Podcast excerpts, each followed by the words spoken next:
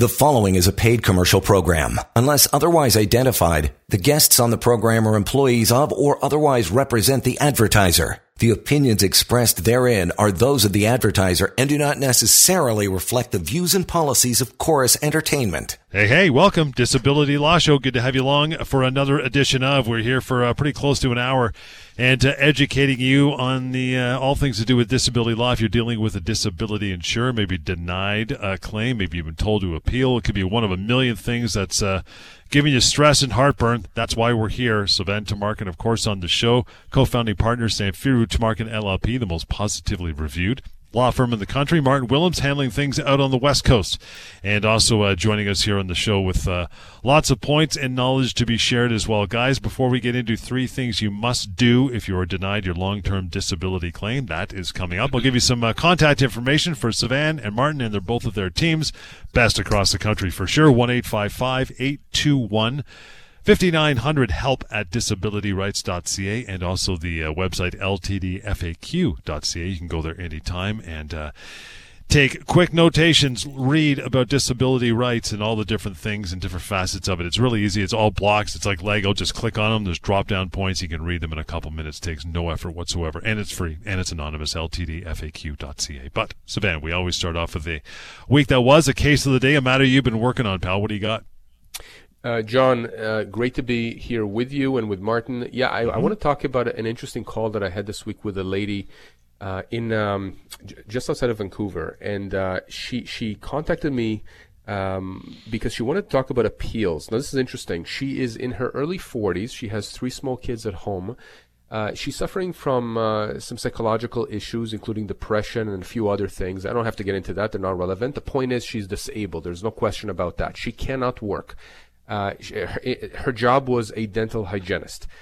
Um, now, what's interesting is that she was denied her claim on the basis of a reason that uh, Martin and I frequently see, uh, and which is illegitimate in many instances, which is on the basis of insufficient medical documentation supporting total disability. And of course, like many people, she was very shocked by it. Now, this happened about two months ago. So she contacts me just this week uh, after listening to the show. And the reason she contacted me, she was very hesitant. And the reason she was hesitant is because we, uh, you know, always say here on the show and on the TV show, don't appeal these LTD denials. Talk to us first. And she decided to appeal. And she decided to appeal and she put forward her appeal. And she has a psychologist, she has a family doctor. Everybody's very supportive with her being off work and she put in the uh, the documentation that she needed to, that she felt she needed to for the appeal. She submitted it. And her brother, who also listens to our show, told her, listen, it doesn't cost you anything. That's what Sivan keeps saying on air. It doesn't cost anything to speak to him about, you know, these LTD issues. Why not just talk to him? And she said to him, she's, she's relaying this to me. She says, well, I told him, but I put in the appeal. And that's something that he and Martin and everybody else on that, uh, you know, in their program say don't do and it's you know I don't want to do that. I want to see what happens if they deny my claim. If they deny my claim, then you know I'll go to them and I'll get some help. And he says to her, "Yeah, but it doesn't hurt to get advice now. I'm sure they're not going to be angry at you for trying to appeal, even though they don't like appealing." And, so she's telling me all this, and I'm listening, and I'm listening, and and you know, and, and I can hear her being very hesitant when she's speaking with me. And I I, I stopped her at some point, and I said, "Look." Uh, I, am not angry. I understand completely why it is that you appealed. When insurance companies are denying claims, in their denial letter, and towards the end of the letter, there's always a paragraph or two that speaks about the appeal, and it looks like a formal process. They make it look like this is a legitimate process. Like there's going to be this third party, this objective individual or set of individuals looking, you know, at your documentation and the reality is that uh, we're not going to be angry with you appealing. The reality is that if you want to appeal, that's okay. We're not going to stop you from doing that, but it doesn't cost anything to at least get the information that you need from us. Maybe that's going to even strengthen your appeal if you're dead set on doing an appeal. That's okay. The messaging here is that I don't want you to be concerned about it. I want you to just contact us to get the information you need. We're not going to pressure you to do anything you don't want to do. And, and what's happened in this case here, I'm so happy that this lady's brother told her to contact me because I was able to give her some insight as to what happens if in fact there is a denial, a second denial, a denial of the appeal. And so now she's comfortable. She was very thankful, of course. She was very happy. Uh, and, and she, she knows what to do going forward. And I'll, I'll tell you, between us and of course our listeners, I, I would be extremely surprised if this insurance company comes back and reverses position.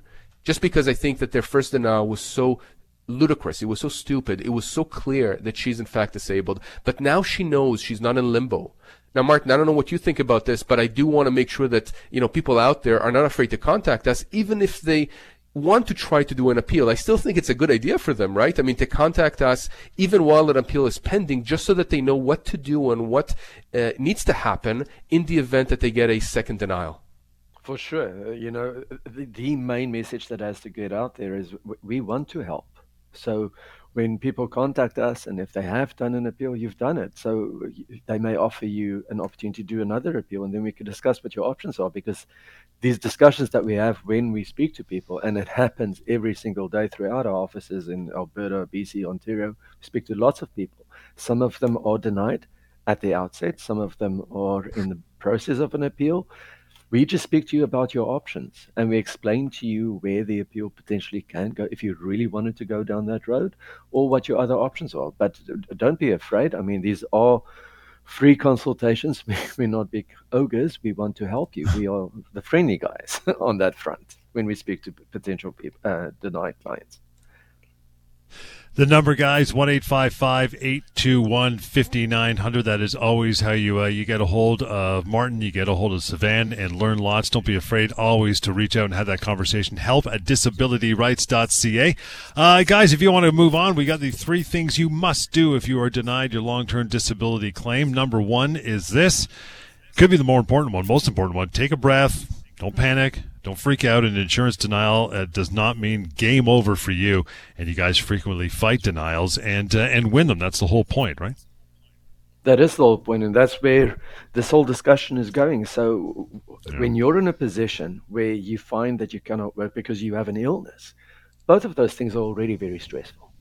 Then you get an insurance company denied your claim. Now, remember why you applied in the first place. You have a doctor's support that you cannot work because when you apply for benefits, you have to submit various documents. And one of them is an attending physician statement, which was completed and would have been completed by one of your treating doctors, it be it your family physician or a specialist. And they wouldn't have completed it if they didn't support that you cannot work. So remember that. If this insurance company then denies your claim, I get it. It's easy for us to say don't panic, but try to remain calm because there are options. Many people think it is this David versus Goliath scenario. The insurance company has all the power. They know what to do. They're going to deny my claim or they have denied my claim. There's nothing that I can do. That is not true. It is not true. We can assist, and that goes back to our previous discussion about the appeals. Call us if there is a denial. We can have a discussion with you and we can see what your options are because you know, I say this quite often to people knowledge is power. You know, you are in a very stressed position, but at least when you've had a discussion with us, then you know what your options are. And then you make the decision how you want to proceed. But we explain to you what the optics are, what the options are, because we deal with insurance companies on a daily basis. We speak to clients who have been denied. We've seen all types of denials, right? That the medical evidence doesn't support the claim, or that the person is not properly being treated, or that there is a pre existing condition. And these are overwhelming topics for people who, who are being confronted with a serious illness to the extent that they cannot work. Now they're dealing with this. Obviously, they're going to feel very stressed, but that's why we are there and we offer these free consultations. So don't panic Take action, be proactive, get on the phone, send us an email, and one of our team members will speak with you. Sivan, what do you think, pal? I agree with Martin completely, and I love the analogy, of course, as you know, of David and Goliath. People always feel that it is a David and Goliath situation. These insurance companies are just giants, billion dollar entities and corporations. And, uh, you know, we tell people, listen, yes, it is David and Goliath, but if you remember the story, David is the one who won, not Goliath. Right. And, and, you know what what we do here is exactly as Martin said is I mean we we understand the process we understand the game we understand where the weaknesses are for the insurance company and when we say that we frequently fight these denials and we win them what we mean by that is that the insurance company writes big fat checks to our clients when they absolutely do not want to and insurance companies are not charities so when they write those checks it's because they have been forced to write those checks but you need to be able to to uh, agree to have us help you. We can simply step in. We need your your you know you to welcome us into that fight, and then mm-hmm. we take the mantle, and then we fight the insurance company. All right, next thing you must do if you are denied LTD or LTD claim, gather your documentation, including your denial letter and any medical documentation you have in support of your disability, and then send them right along. Get reviewed for free, too. That's right. That's right. I mean, that, that goes back to our discussion before and, and prior discussions, which is that doc- documentation is key. Just like Martin says, you know, that this is a contractual relationship between you and the insurance company, right? We're looking at the policy, the LTD policy. That's really what gives rise to your rights, to your obligations, and to the insurance company's rights and obligations. In the same way, the documentation supporting your disability is absolutely crucial. They're absolutely crucial to the claim. And so any medical documentation, letters you have from your doctors, from treatment providers, explaining your, the nature of your disability, the nature of your impairments, the denial letter itself, uh, a copy of the policy if you have it, uh, if you're a unionized individual, a copy or a link to your collective agreement. All these things are important. Once we have those, it only takes us a few minutes really to review them, to understand what it is we're looking for, and to zoom in on those things, right? To just go immediately to the to the to the information that we need and, and, within minutes we can give you an assessment as to whether or not we think you have a case and we don't tell people by the way that they, they always have a case right i mean there are people who contact us where we say look you know unfortunately the insurance company is correct in this instance it's just that in the vast majority of cases where people call us it's the opposite advice that we give. The insurance company has done something wrong, and we think we can do something about it to rectify the wrong. Mm-hmm. We're going to save one more for the uh, other side of the break. The three things you must do if you're denied your LTD claim. That is coming up. In the meantime, write this down. Keep it as we always tell you to do. And that is the phone number to reach Martin or uh, Sivan. 1 855 821 5900. Help at disabilityrights.ca. We'll be getting emails after our break as well. So stick around for that. Lots more Disability Law Show is on the way. You're listening to a paid commercial program. Unless otherwise identified, guests on the program are employees of or otherwise represent the advertiser. The opinions expressed therein are those of the advertiser and do not necessarily reflect the views and policies of Corus Entertainment. All right, welcome back, Disability Law Show. Good to have you along for the ride. You can uh, you can make the phone call anytime to Martin Willems, or you can reach out to Sivan Tamarkin as well. Always waiting for phone calls. Got great teams behind them as well, handling uh, all the heavy lifting. So feel free to do so. There's no obligations. Toll free. It's one eight five five eight two one fifty nine hundred. The email address we always go to is help at disabilityrights.ca. There's another uh, website you can use to ask questions. It's searchable as well. It's called mydisabilityquestions.com. You can use that anytime you like. Again, as always, free and uh, anonymous too. We'll get to our third point, guys, of the three things you must do if you are denied your long-term disability claim. Do not, do not, do not appeal. There's the A word again. Talk to them first about your options. There is no cost to getting invaluable legal advice from you guys, the experts in the field. What do you say about that, Sivan? Yeah, no, I agree. I think Martin, I uh, th- th- th- there's no daylight between us when it comes to this, or, or you know, really with all our lawyers. Uh, these appeals, and we've talked about them before at the outset of the show, uh, for the most part, are useless. And I say for the most part because just like with a lottery, sometimes you can win, uh, but I would not uh, have uh, high hope. You know, if you're denied a claim, do not appeal it. At the very least, do not appeal it before speaking to us. If you do appeal it, still speak to us because chances are your appeal will get denied and you'll need to take some legal action, which is exactly what we do. We use the legal process, which is a lot more powerful than an appeal. Why? Because an appeal is an administrative process that is controlled by the insurance company. There is no third party here. There is no judge. There's no one that's objective that's going to be looking at the new documentation that you are trying to get to give the insurance company to reconsider your claim. None of that happens, right? You are reappealing, you are re-asking, you are begging the exact same people, the exact same company that denied you in the first place to reverse position, and they have zero incentive to do so. So that's why we tell people don't appeal, at the very least, don't appeal before speaking with us. Once you speak with us, make whatever decision you want to make, but then you're going to make an informed decision. You're going to be empowered because you're going to get the information you need and you're going to understand what the menu of options are. And if you choose the option of appealing, God bless you, go ahead and try that. If that doesn't work, please come back and we'll help you. But again, don't just appeal because the insurance company is telling you that's the next step mm-hmm. right? I mean, they've denied you in the first place, so chances are you can't trust them anyways. Martin, what's your take on that before we uh, get into some email?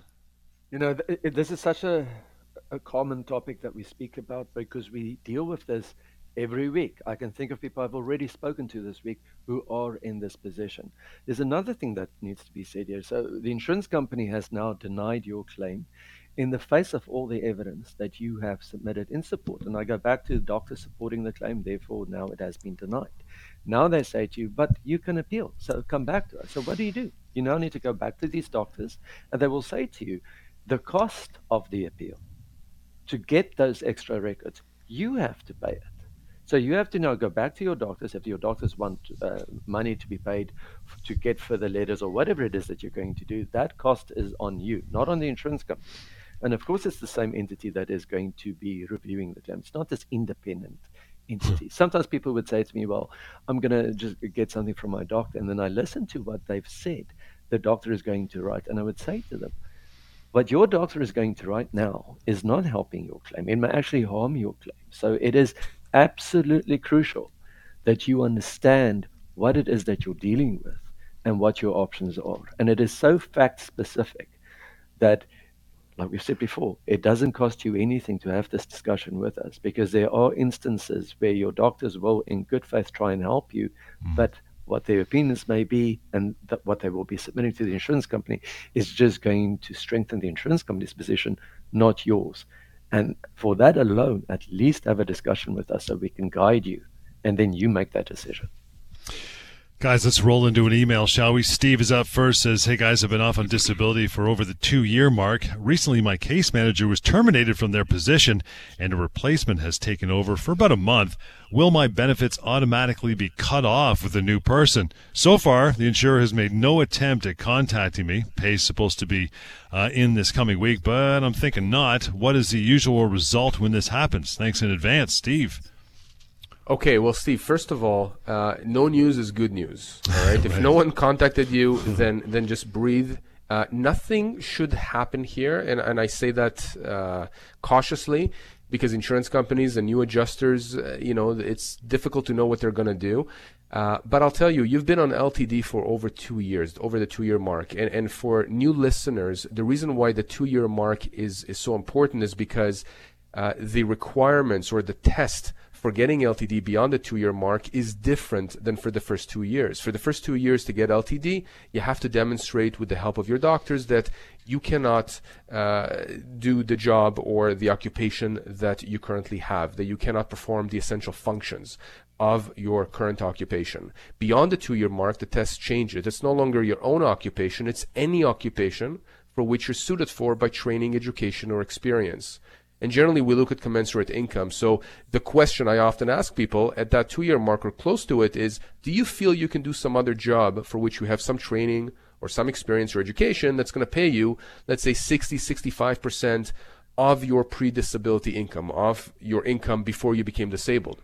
If the answer is yes, well, then the insurance company may cut you off, and it may be, uh, you know, we may have to figure out whether or not we can go after them for paying you more, for having to pay you more. Uh, but if you cannot earn that much money, if you in fact are disabled from any other occupation for which you're suited for, you should get LTD beyond that two year mark. So that's the reason why we're talking about that two year mark and why Steve is refer- referencing that in his email. So the fact that he was approved beyond the two year mark indicates that his insurance company, or at least the previous adjuster, has approved him beyond that two year mark, meaning they've agreed that he cannot perform the essential tasks of any other occupation for which he's suited for. For them or for a new adjuster to now reverse course, it, it has to take a lot. There has to be a really good reason for them to do so. Now, sometimes, sometimes, unfortunately, insurance companies, new adjusters feel like they have some kind of a mandate. Uh, you know, they want to be cowboys, and they do take the position that for whatever reason they think that the previous adjuster made a mistake and they cut people off. I love those kinds of cases because the reality is it takes a lot for them to reverse course. And oftentimes they don't realize that. And when they in fact cut somebody off after that two year mark on the basis of a reason which is really not a good reason, meaning this they're saying, no, no, the previous adjuster made a mistake, that actually opens them up to punitive damages if in fact they are incorrect, if in fact the, the person is in fact disabled. So, you know, I, I, I will tell you this, Steve. Uh, no news is good news. I don't think you should be concerned at this point. Let's take a wait and see approach. If in fact you don't get paid, first of all, th- it doesn't happen like that. It's not like you suddenly don't get a paycheck or, or you're not getting payments. The insurance company, if in fact there is a change in their position, will advise you of that. Yeah. Either by letter or by email, or somebody's going to call you. So if no one's contacted you, chances are you're going to get paid. If anything else happens, if you don't get the money in, if they call you and tell you that uh, you know they're they're, they're not going to pay you, that they've reversed course, they don't think that you should be getting LTD now, uh, or if they haven't even said that, if now they're saying they want you to be seen by one of their doctors, which again is a red flag, especially after the two-year mark. Yeah. It's a good thing for you to contact us. We can talk to you about your case and tell you what you need to do to prepare yourself in the event that the insurance company takes that extreme position that now you don't qualify for LTD because chances are we can help you. So, so again, really good thing, John, that he contacted us. Uh, but I wouldn't be concerned at this point, not unless something happens on the insurance company's end, not unless they don't pay him or they tell him that somehow there's a problem with his claim. Steve, thanks so much for the input, man. Here's the uh, phone call to follow up, of course, 1 821 5900. Let's move down to Nancy. Nancy sends a, a note and says, My employer has asked to meet to discuss return to work prior to my sick leave being over. Uh, I'm, uh, am I obligated to meet before my leave is over? Hmm. Oh, that's an excuse me. That's an interesting question from Nancy. You know, we have at our firm employment lawyers and disability lawyers and lawyers who do both employment and disability. So th- there's a there's a significant employment component to this, which Nancy may want to explore with one of our employment lawyers. But in the context of Nancy saying that the employer wants to meet to discuss their return to work before her sick leave is over. Well, uh, looking at it from the disability context, if the doctor is supportive that she still cannot work, and she feels as well that she cannot work, there's no need to do anything because she is still disabled and if the insurance company continues to pay her, then let the ship stay its course. But if there's an issue with the employer forcing things or insisting on things, that really is a question that Nancy should be discussing with one of our employment lawyers, and we also offer free advice on those. Yeah, Sivan, it's not their say they don't get they don't have the the you know the position to say nope you're coming back. We're doing this. It's it's as Martin said it's all up to your doctor. Always is right? Yeah it's not their say. And you know when when I read this email from Nancy uh, I was thinking I don't know Martin if you were thinking that but was there a conversation between the employer and the insurance company perhaps? I mean there shouldn't be uh, but I have seen situations where there was communications between an employer and an insurance company, and that's not how it should uh, play out. Uh, but the key thing is what Martin said here, which is that Nancy, we have uh, lawyers that have expertise, uh, obviously not just like us on disability, LTD, but in employment law. And what individuals out there often find themselves in is this predicament of being between a rock and a hard place, right? The insurance company that's giving them a hard time, and then the employer that also is not playing ball and they don't know what to do.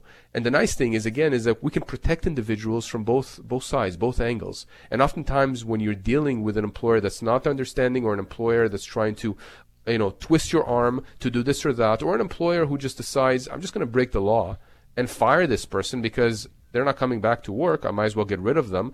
Well, you can't do that under the law. That's a human rights violation. But how does that impact the LTD case? So again, the fact that we have that unique combination of long-term disability lawyers and employment lawyers, and we often talk amongst each other and learn from each other, make sure that you know we correspond and that you know our our uh, positions are are in line with each other. That helps put more money in our clients' pockets. And that's the key thing here. So, Nancy, uh, we can have a chat. We can put you in touch with one of our employment lawyers. No issues. They're going to make sure that you understand exactly what your rights are vis-a-vis your employer. Guys, Tom's email is uh, is interesting, a little lengthy, but uh, have a listen to this. He says, "Good day, guys. I've been receiving LTD payments for just under two years. I was recently informed by my insurance provider via phone call and letter that my file has been transferred to the long duration team. This is because the insurance company has now deemed that my health condition prevents me from working at any occupation and that I will likely continue get, uh, uh, receiving LTD benefits payments until age 65. Needless to say, apart from my ongoing and likely permanent disability, this is very welcome news. So, my specific question. I was considering taking a brief trip abroad to visit my family. I've discussed this with my doctor, and he's perfectly okay with it. I've read all over uh, my sources of correspondence received during the past two years and the LTD policy itself. I'm unable to locate anything whatsoever mentioning vacation slash travel, etc. This may sound strange or slightly paranoid, but I'm somewhat reluctant to directly ask my disability case manager about this.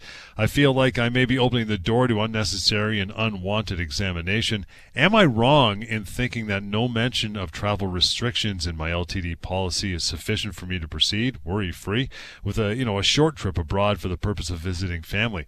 Many thanks for your time. Wow, smart. Well, Tom, you know this. We, we had a very short question the other day about can I leave the country, and yeah. it's somewhat similar to this, but in a much uh, larger context. So Tom has read the policy and feels that there's nothing in there speaking about leaving the country. So what he's referring to is in some insurance policies, it may provide that you cannot leave the country for a specific period of time without the agreement of the insurance company. Now, of course, one would hmm. say that they have to n- not withhold the reasonable agreement if the circumstances are true or reasonable. But in a case like this, Tom has been found is moving to the long duration team, which does indicate, I suppose, that they are going to carry on paying for a period of time, but it still means that we'll, we'll continue to adjudicate the claim. This is a difficult question because if you're asking us, can you worry free just carry on doing what you want to do? One wants to say yes. But insurance companies look at various things that you do in your activities of daily living. I'm not sure what the disability is here, but if it had been, for example, we've seen cases where there's a mental health component and the doctor suggests that the person does go travel for their mental health to go see people because they're lonely, that may be a different scenario. But you know, if the policy doesn't speak about this and if the doctor supports you going, it's something that you could discuss with the case manager because I found out about it afterwards and you didn't. I've seen cases like that where the insurance company says, Well, you never told us you're going to do this. They're looking at it in terms of function. Are you functionally able to do things? And if you're doing things that you've told them that you cannot do, you may be opening up the door for what Tom is concerned about further scrutiny or examination. Sivan, you want to? Uh, you know what? I'm gonna. I'm gonna. I, I, know you got something to say about this one, Sivan, because it was a long email. But we'll take a break first and come back to that and more of those uh, as well as we sail into a break here quickly. One eight five five eight two one fifty nine hundred to reach out anytime, and that email address where we're pulling these from is help at disabilityrights.ca. We'll continue. This is a disability law show. You're listening to a paid commercial program. Unless otherwise identified, guests on the program are employees of or otherwise represent the advertiser. The opinions expressed therein are those of the advertiser and do not necessarily reflect the views and policies of Corus Entertainment. All right, welcome back. Disability Law Show. John Scholes here, along with Sivan Tamarkin, Martin Willems on the West Coast, and uh, of course through Ontario and uh, Alberta and BC. You can always reach out to Sivan or Martin or the respective teams to get some help. Have that initial conversation, right? Won't cost you anything just to say hello and Cross some broad strokes. 1 821 5900 is how you do that, and help at disabilityrights.ca. Sivan, before the break, Tom uh, basically saying it looks like he's not going back to work, probably ever, could be on uh, disability getting benefits till age 65. His doctor says, yep, that's pretty much what's going to happen. He's concerned, though, because he wants to take a short trip abroad to see family, and he doesn't want to ruffle any feathers uh, with the insurance company saying, hey, hey, hey, no, you can't do that and uh, I guess he's fearing getting cut off, even though it says nothing about travel or not traveling in his uh, in his policy. He's still rightly so skeptical about it. What do you think? Yeah, so I, I agree with everything Martin said in the previous segment. Um, insurance companies do in fact look at everything when they're assessing a claim. And where I see people get into trouble is when they go on vacation, uh, whether or not they've spoken with the adjuster before, and then they start posting things on social media on Facebook, Instagram, etc. because insurance companies routinely look at people's profiles to the extent that those are those are public. And if they see a person, you know, having fun in Paris at the Eiffel Tower and going to restaurants and doing this and that, whether the disability is physical or psychological, uh, I think from an optics standpoint, the insurance company may get the wrong idea. And the adjuster that's looking at this may say, wait a second, we've been paying this person LTD because this person says they can't work, and here they are somewhere nice, uh, you know, visiting whoever they're visiting, having a great old time. Meanwhile, I don't go on vacation. I have to work hard here. You know, there may be these feelings of, well, are you really that disabled? Right. So, so that's the angle that I'm coming at this from, which is that you have to be very, very careful when you're going on vacations or you're going out of the country. Um, I do agree uh, that you have to be, you know, super careful with whether or not there are any geographical restrictions or, or any provisions that deal with this in your policy, because again, we have to look at the policy to see what it says to figure out whether or not you're allowed to go outside of the country while receiving LTD.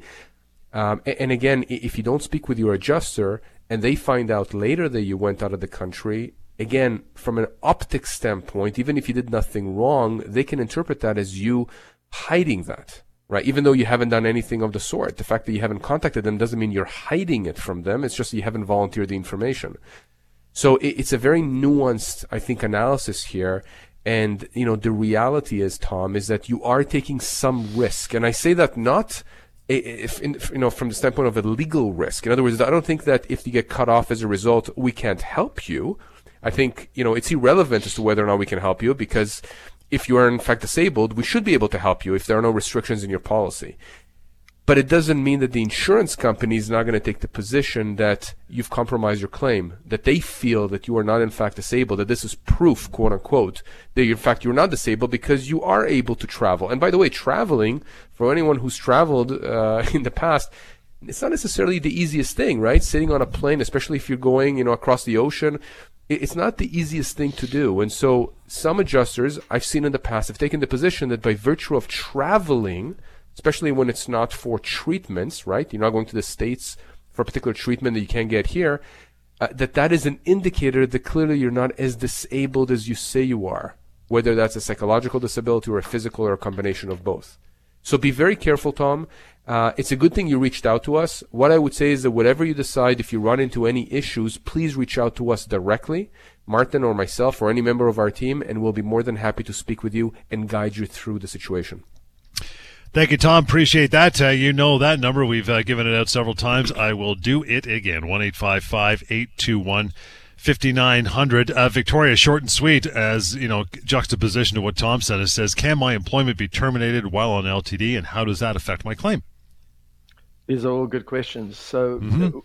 first thing that I'm going to say, because this is relevant to the long term disability uh, for everybody, is if you are on claim, in other words, if the insurance company has started to pay you benefits and they continue to pay you benefits, at some point, your employer may, I'm not saying will, but may take steps to terminate your employment. If that were to happen, please get in touch with one of our employment lawyers at our team. Again, you can have a free consultation just to discuss what your rights are. Say that didn't happen and you were terminated. How does that affect your claim? Because this is an ongoing question that we receive on a regular basis. The short answer is it shouldn't affect your claim because you're dealing with an insurance company. Your claim established itself. We also use the word vested while you were still employed. The only consideration is are you still disabled within the meaning of the policy? Whether you are employed by your employer who has the policy, who is the policyholder, is irrelevant. The only question is, do you still meet the definition of total disability? Um, but in terms of them taking action, the employer taking action to terminate your employment, that does come up, especially if a person has been on claim for a period of time. And again, it's worth your while to at least have a discussion with one of our team members so you can understand what your rights are because employers do also have some rights but so do employees in that context Sivan. Yeah, I again agree uh, with everything Martin says on the employment side of things. Not that I'm an employment lawyer, but I've been around, uh, you know, the folks at our firm for quite a while, and so through osmosis, I can give you some information here that I think is relevant, uh, Victoria.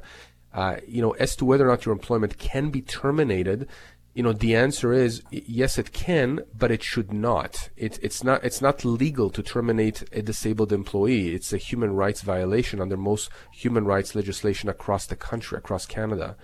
And so, what happens typically in a situation like that is that, of course, you know, our, our employment lawyers get involved, and they go after the employer both for severance entitlements that you're entitled to, but also human rights damages. Right. And again, it's important to understand that that's going to have an impact, as Martin said, on the LTD side of the claim. Which is exactly why it is that I tell people that if you're having these employment issues or LTD issues or a combination of both, our firm is just one of the very few firms, I think, across the country that has that dual expertise you know, we're not just out there saying, oh yeah, we do employment and LTD. We actually have employment lawyers working side by side with long-term disability lawyers because there's so much interplay between the two. And I've had situations before where people who were terminated from their employment while on LTD hired an employment lawyer who had no knowledge of LTD. And that employment lawyer got them a fantastic result a fantastic severance entitlement, only for that to be clawed back or eaten away by the LTD insurer. So the lawyer got paid, the insurance got a benefit here, and the person got left with nothing. You don't want to be in that situation, which is why it's so important to speak with us, with our employment lawyers and our LTD lawyers to get that advice on both issues. Victoria, appreciate the email. Here's the number again if you haven't uh, written it down yet during this hour 1 821 5900. You can also use ltdfaq.ca for a lot more learning and uh, reach out with contact there as well. We'll continue a few minutes to go. More Disability Law Show is on the way. Hang on. You're listening to a paid commercial program. Unless otherwise identified, guests on the program are employees of or otherwise represent the advertiser. The opinions expressed therein are those of the advertiser and do not necessarily reflect the views and policies of Corus Entertainment. Disability Law Show. We're back at it. Thanks so much for sticking around. Larry is the next email up. Let's get right into this, guys. By the way, it's help at disabilityrights.ca. Larry says, in terms of an IME, independent medical examination done by an insurance company, is it only for a day or can it be for longer periods? What do you think, guys? Hopefully a day. Well, uh, Larry, good question. Uh, and again, interesting is something that comes up every now and again. First things to first thing to understand is what is an IME? It's an independent medical examination. That's at least how it's described to be.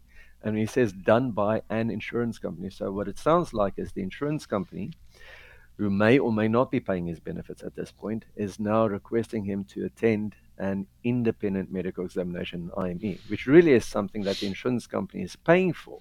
They're sending Larry to one of uh, their doctors, well, as a doctor chosen by them, for whom they, will be paying some money to do an assessment. Um, can it be done for a day? It depends on what type of assessment it is. Uh, you get for example, if they're sending him to a psychiatrist to do an assessment, it could be two hours, maybe three hours. Um, then there are other things called functional capacity evaluations, which also get requested by insurance companies regularly. And those may be a day or it may be two days. And there are things called neuropsychological assessments, which may also be done over a period of two days. Now, uh, leading into a bigger discussion on this is when these things happen, quite often we have clients saying to us, or people phoning in, speaking to us about the concerns that they have. For example, a doctor may be saying that a functional capacity evaluation one by the insurance company that they're requesting is not appropriate because it may worsen the person's condition. It may create further pain. It may exacerbate things. I've seen people with chronic fatigue syndrome go down that road where it has exacerbated their condition and it has led to a relapse. Um, so it's not, yes, the insurance company, in terms of the policy, has a right to have people attend some of these, but it has to be reasonable. And it's not an ultimate right, right? It, it has to be something that is reasonable and that does not have risk attached to it. For example, the one that I've just mentioned. If somebody has chronic fatigue syndrome, functional capacity does not make sense, in my opinion at least. And I believe in other do- in a doctor's opinions as well, because it does carry the risk that a person may suffer a relapse, which may last for months, even years. So you have to, if you do have a independent medical examination scheduled and you've got concerns, obviously speak to us about it but also speak to your doctor about it because it, it may not be the way to uh, approach things. Sivan it makes me wonder, though. You know, it's it's as as Martin said. You know, within reason, going to these IMEs. Well, how about the last two and a half years where you couldn't? You had to do them over Zoom. Is that an option for someone mm. as hmm. well if they've got a problem going to see uh, the insurance doctor? Yes, um, I think it's nuanced, right? And right. I think Martin was getting to that as well and saying it. It does depend on the situation. So it's an excellent question because if you recall, John, I think a year or two ago, we dealt with a with a case with a with a not a case but an email that came through of someone who was being told that they must um, attend. I forgot what kind of an assessment, but it was over a two uh, two day period, and I think it was about 10 hours away or something, though it required the person to make uh, arrangements to get to that location and obviously stay there. Uh, and it, it, was it was very onerous, and especially in that particular disability, I remember the person had difficulty driving or, or being in a car for prolonged periods of time. Right. And so the question became, well, is there no, nothing else that they can do? This was before COVID, by the way. So my mistake. It wasn't a year or two ago. It was before COVID, uh, before Zoom was prevalent, and and these other kind of uh, uh, ways of being able to connect with people on on the computer. So in that situation, I remember that um, the way that I had helped that person, I was communicating with the adjuster, and I was saying that. Uh, so first of all, uh, the question was, is there is there no one closer that can assess this person? That's number one. And if, if in fact there is no one closer, because I think that person did not live in a big city, they were in a rural area, and, and that was the dilemma here. And also it was a very kind of unique disability and required a certain specialty that was not common. Uh, so, so the the other issue was that okay, well, if the person has to go to this assessment, if there's really no other choice, and it was reasonable, quote unquote, for the insurance company to request it, then the insurance company is going to have to pay then for the transportation, for the accommodation. They're going to have to pay for certain things to allow this person to, in fact, undergo this assessment. Now, on the back end here, I often tell people, because I see this all the time, people are saying, I'm not going to do this. It's unreasonable you have to be careful of telling the insurance company you're not going to undergo an assessment, certainly not before speaking with us. And I tell people all the time, speak with us about these things because we'll tell you how to navigate them. You don't want to give the insurance company an opening and a reason to cut you off for the for the uh, on the basis of non-compliance. Uh, so in a situation like like this, where you are thinking it's unreasonable and perhaps it is in fact unreasonable, instead of telling the insurance company, "I'm not going to attend this assessment," another way to say is, I am prepared to attend an assessment, but here are the issues that I'm facing. Here are the difficulties. How can we work those through? And you do that in writing. And by doing that, you look very reasonable. And the insurance company, as Martin says, doesn't have an, you know, unequivocal right, an absolute right to have you attend any assessment for any reason at any time at any place. There are parameters on this. Courts have recognized that. So if you have a concern about a certain IME, about a certain assessment the insurance company is asking you to do, for any reason, reach out to us. We will talk to you about it. We'll, we'll explain to you what your options are. And, and ultimately, you'll be empowered because you'll know what your options are. And that's really the key here. Couple minutes left. I'm going to slide this one to you quickly, uh, Sivan or, or uh, um, uh, Martin. You can take this one. Tom, different Tom this time, says I recently watched your program and I have a question. I have a seizure disorder, the frequency of which does not allow me to perform my job adequately. Does this qualify as a disability where I'd be entitled to take time off work in order to heal? Great question, and interesting. I had a similar discussion with somebody earlier this week. Um, the diagnosis is important what is the most important thing, though, is what are the restrictions and limitations that you have as a result of the diagnosis? In other words, what are the symptoms? So, Tom has a seizure disorder. He says it prevents him from performing his work adequately. What does that mean? If Tom has difficulty to perform his duties, because the definition in a total disability contract would provide that if you are unable to perform the essential duties of your occupation, if it's in the own occupation phase, then you should be entitled to disability benefits. And a seizure disorder by itself sounds quite serious. So if that disorder, with its restrictions and limitations, prevent Tom from adequately performing the essential duties of his job, yes, he most definitely should be entitled to benefits. Last word, Sivan. What do you think, pal? I agree 100% with everything Martin said. yeah, there you go, right? Exactly, exactly. So if you want to reach out now, Tom, thanks for the email. That goes the other Tom as well. Anybody else who took the time today to uh, to reach out to us, thank you very much. Here's the phone numbers we uh, as we close off one more time: one eight five five eight two one. 5900. That email is, by the way, help at disabilityrights.ca. And we always encourage you to learn more by simply going to ltdfaq.ca. Short, quick, well written uh, notations about disability law. Coverage of topics is, uh, is huge on that website, ltdfaq.ca. And we'll catch you next time on the Disability Law Show. The preceding was a paid commercial program. Unless otherwise identified, the guests on the program are employees of or otherwise represent the advertiser. The opinions expressed therein are those of the advertiser and do not necessarily reflect the views and policies of Corus Entertainment.